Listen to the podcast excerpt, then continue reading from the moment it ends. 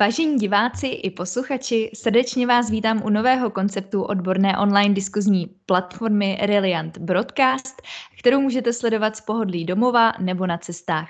Tématem dnešního setkání je kyberbezpečnost jako riziko podnikání, proto jsem moc ráda, že pozvání přijal pan docent eh, Václav Jirovský z Ústavu bezpečnostních technologií a inženýrství Fakulty dopravní ČVUT v Praze. Dobrý den. Dobrý den všem. A pan Jaromír Tvrzník, odborník v oblasti informačních technologií společnosti Biro Veritas. I vám dobrý den.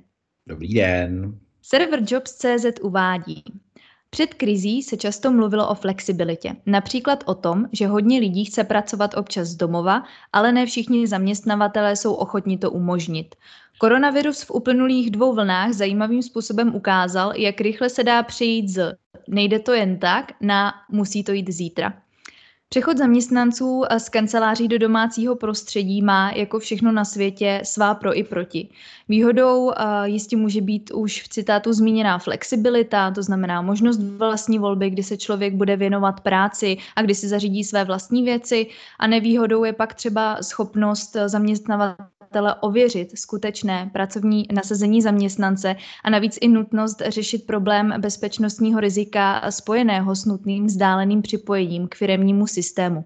V živé paměti máme stále ještě hackerský útok na Benešovskou nemocnici nebo na fakultní nemocnici Brno. Pane docente, eh, jak moc narůstá riziko kyberútoku při práci z domova? Tak já si myslím, že hlavně musíme eh, rozdělit dva pohledy. Musíme rozdělit ten pohled technologické bezpečnosti. A já si myslím, že to je otázka těch standardů a podobných věcí, o kterých pravděpodobně pan kolega bude mluvit, protože to je spíš jeho, jeho pivo, tak říkajíc. A otázka té skutečné organizační bezpečnosti, tedy, tedy když do té bezpečnosti zahrneme i toho člověka. Vy jste tady zmínila nemocnici Benešov konkrétně. Já jsem o tom psal do jedněch novin nějaký komentář. Ten problém nebyl v tom systému. Ten problém byl v tom, jak ten systém byl zabezpečen lidsky. Nezapomeňte, že je to nemocnice okresního formátu, která má relativně málo peněz na to IT, takže jim to spravuje někdo z dálky z domova, dodal jim to tam nějaký strýc, který tam má zrovna SROčko na počítače a podle toho to samozřejmě vypadalo ten útok nebyl cílený, jak novináři psali na nemocnici Benešov. Prostě těch útoků, těch met většinou pochází z mailu, tak eh, těch útoků je prostě milion. Ale vždycky se najde prostě někdo, kdo na to klikne a ten útok způsobí. Já když jste zmínila nemocnici Benešov, já vám zmíním daleko větší útok z roku 2017, který patří do vaší sféry, a to byl útok na eh, špeditéra Mersk, nejjednoho z největších špeditérů, který vůbec jsou. To bylo v červnu 2017 a oni museli reinstalovat a obnovit skoro 50 tisíc PCček, skoro 4,5 tisíce serverů. A představte si, že jim to trvalo pouhých 14 dní. Hmm. Nemocnice Benešov se tady za účasti Nukibu řešila tři měsíce. Když to porovnám, stejný útok ve stejnou dobu na OKD, který taky byl proveden tím stejným typem ransomwareu, tak protože tam zřejmě mají finance na to, aby měli dobré interní takzvané ITáky, tak ty hoši to tam vyřešili během dvou dnů. Ano, je to nepříjemné, všechno se to odehrává jako lidskou chybou, nikoli technickou chybou. A pokud se to odehrává technickou chybou, tak je to proto, protože je špatně organizačně zabezpečená ta technologie. To bych asi k tomu stručně mohl říct. Jak je vidět, tak většina firm na tuto situaci připravená nebyla. Pane Tvrzníku, existuje vůbec něco, co by firmám bývalo zajistilo kyberbezpečnost ještě před tím samotným začátkem pandemie? No, tak samozřejmě, ale musím souhlasit tady s kolegou, je to hlavně o penězích. Eh, je to hlavně o tom, jak vůbec management té firmy je osvícený nějakým způsobem a chce vůbec řešit kyberbezpečnost. Protože já při svých auditech eh, informační bezpečnosti narážím hlavně na to, že firmy mají krásné směrnice, mají na papíru napsaný zlatý pravidla, všechno, co se musí dodržovat a tak dále. A pak přijde generální ředitel a řekne, mě tady to ale limituje, mě jedno, co je napsané na papíře, ale já to chci mít tak, že se připojím odkudkoliv, kdykoliv, bez VPNky, bez všeho, abych to měl co nejjednodušší a mohl si připojovat, co chci, kde chci. Tak eh, tím pádem samozřejmě popírá veškerý pravidla, který i třeba sám někde nastavil.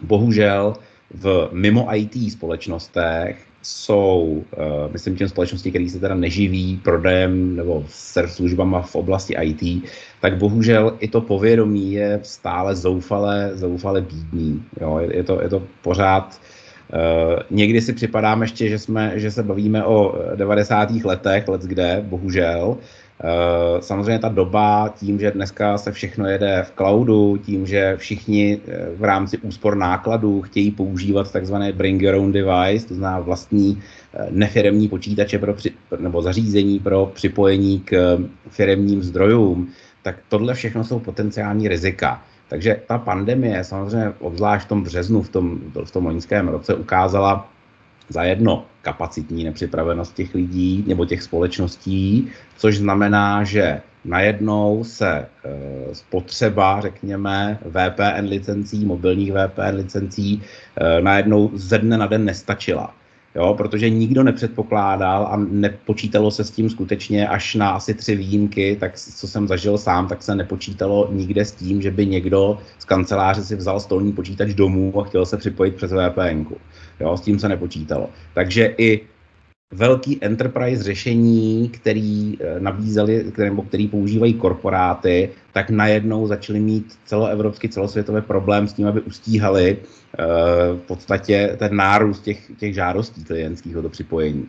Takže ta příprava Eh, když bych to schrnul tak jako jednoduše, tak eh, krom peněz, samozřejmě, dnes už jsme o rok chytřejší, takže už víme, že takováhle epidemie může nastat a že to skutečně může být takhle, takhle široko sáhlý následky.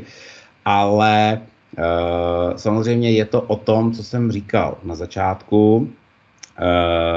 Bohužel je potřeba začít u vedení těch firm a zvyšovat jejich povědomí a vůbec to, aby byli ochotni investovat nějaké peníze do řízení informační bezpečnosti. To je ten hlavní problém. Takže v tom se, v tom se samozřejmě ty firmy mohly připravit už předtím, protože uh, vůbec plány kontinuity podnikání, havarijní plány, to jsou metodiky, které nejsou nový. To není to nevzniklo teďka s pandemí, to samozřejmě tady je leta, leta zpátky. Bohužel ty firmy to těžce podcenily předtím.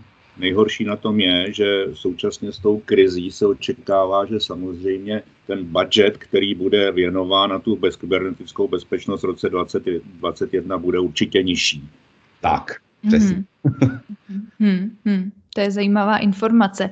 A my už jsme se tady shodli na to, že bez ohledu na standardy a technologie je nejzranitelnějším článkem celého toho procesu a bezpečnosti na internetu člověk. Uh, tak existuje uh, vůbec proti lidské důvěřivosti a neobezřetnosti na internetu nějaká obrana, nebo respektive jak s tím mohou firmy pracovat? Zajímal by mě názor vás obou, tak můžeme klidně rovnou začít uh, teď panem docentem. No, eh, já bych zaprvé jako v té souvislosti s tou pandemí vyzdvihla asi tři věci, které jsou důležité.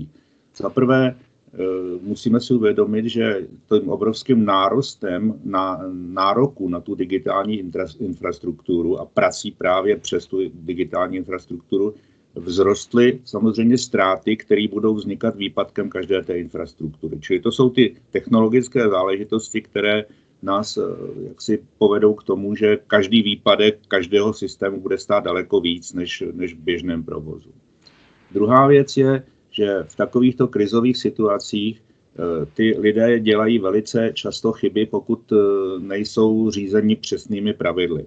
Ta krizová situace je vlastně psychologický tlak na toho člověka a v souvislosti s tím, že vlastně 90%, více než 90% útoků se děje pomocí e-mailů a sociálních sítí, sociálního inženýrství, tak to je, to je obrovské nebezpečí, které tam je. A je právě na té lidské straně. To je ten problém. No a to po třetí, to třetí, to je takový, to když člověk sedí celý den u toho počítačce, tak chce uhnout na chviličku, takže se podívá třeba na nějaký server, který nabízí něco, nějaký free access k něčemu, že by se třeba podíval na nějaký film nebo něco takového. Tohle je vždycky, vždycky záludné. Tam potřeba si několikrát rozmyslet, než, než na něco kliknete. Čili možná, že by stálo za to říct takové eh, základní, já řeknu jenom základ, kolega mě určitě doplní, eh, takové ty základní kyberneticky hygienické standardy. Jo. A to první je, prosím vás, nepoužívejte stejný passwordy na všechny, na všechny počítače, nebo všechny stejné hesla. Druhý, asi maximální využití VPNky, protože připojovat se bez VPNky je v podstatě základ rizika. A třetí, buďte velice opatrní na to, když než na něco kliknete, co vám přišlo po e-mailu, radši ten e-mail vymažte, jestliže je to někdo z vašich kolegů, který to potřebuje a vám něco říct a vy ho ještě neznáte, tak on vám napíše určitě znova, než abyste klikli na nějaký link, který tam bude obsažen. A buďte velice opatrní, když budete instalovat nějaký software, který vám někdo někde nabízí, nebo někam dávat se registrovat se svými personálními personálními uh, informacemi, zejména jako třeba číslo kreditní karty a podobně. Takže to bych asi tak schrnul, určitě mě kolega doplní.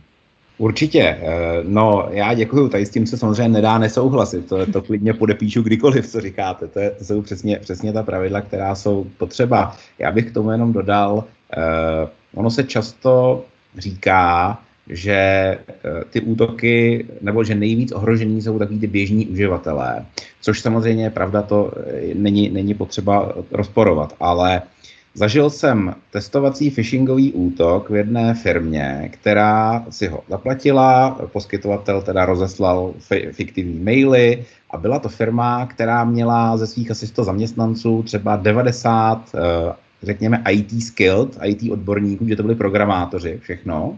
Takže oni vám přesně procházeli všema těma testama, když se jich zeptáte na ty zlatý pravidla, vám řeknou jasně, to je, to je jasný, to je přeci normální, to všichni dodržujeme. A jenom tak pro zajímavost, když se pak vyhodnocovala úspěšnost toho, kdo otevřel tu, v tom mailu ten link, mm-hmm. toho, toho eh, podvrženého mailu, tak to bylo 70% z těch 100. 70 lidí ze 100, nebo řekněme z 90 ajťáků, když to zjednoduším, na to kleplo taky. Jo? Takže není to zdaleka jenom o tom a samozřejmě tak, jak ty útoky, ty, ty hekři nebo tady ty, ty, ty útočníci, řekněme, jsou vždycky o krok před váma, takže to samozřejmě vylepšujou. Takže o takových těch mailů, kdy se to dalo na první pohled poznat, že ta čeština byla stylem, eh, já vždycky říkám, Járy Zimmermana, já budu stranou ležet, nechat muset. Tak, známe, známe dobře. tak eh, dneska musím říct, že jsem zachytil teďka před Vánoci, vždycky jsou takový roční období, jako jsou Vánoce, kdy se tady těch phishingových útoků uh, přibývá, tak jsem zachytil podvržený mail od České pošty, to je taky stálice, to se opakuje každý rok. Přišel vám balíček, balíček. tady je faktura, klikněte.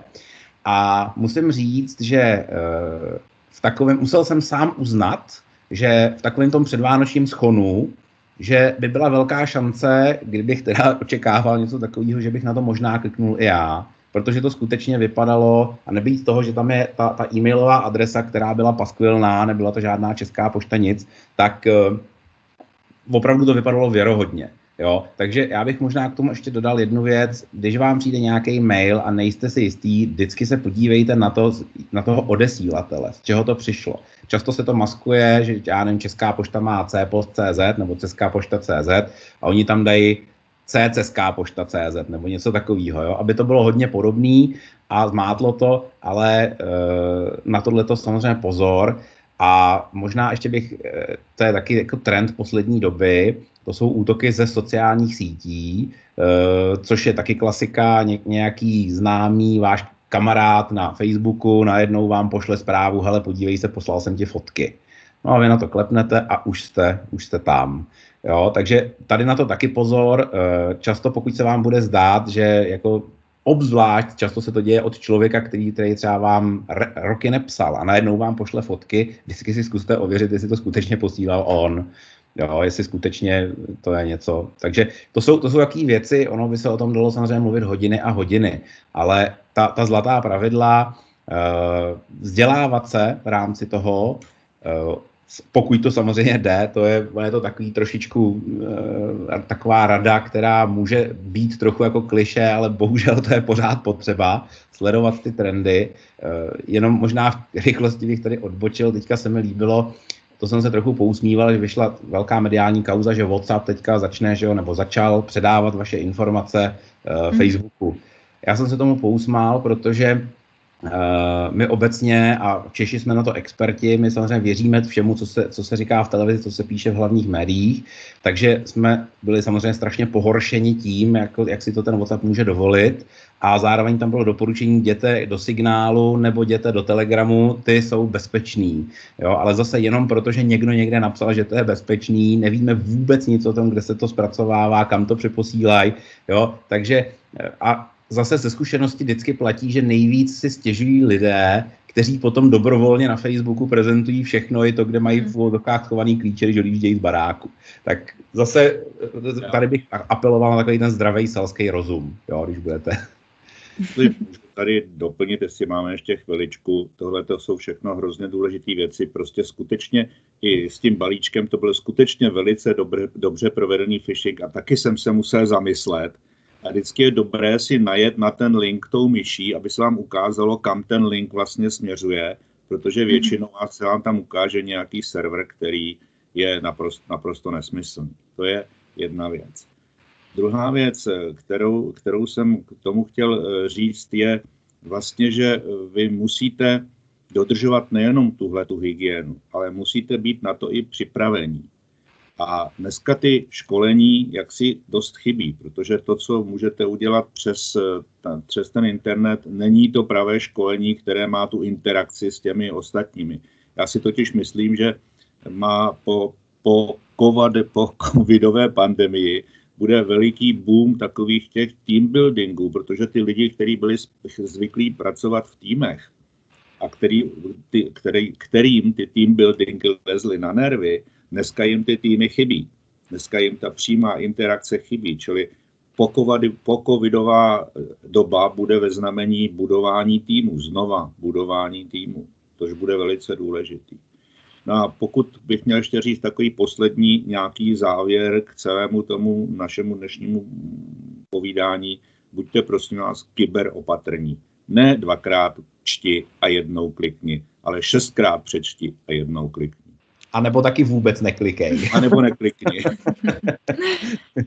Pánové, já vám moc děkuji za podnětné myšlenky i informace. Jak je vidět, tak kyberbezpečnost je velice zajímavé téma, které si určitě zaslouží svoji pozornost, takže se těším, že na konferenci Speedchain, která proběhne 7. září, budeme mít prostor ho znovu otevřít a věnovat se mu do hloubky.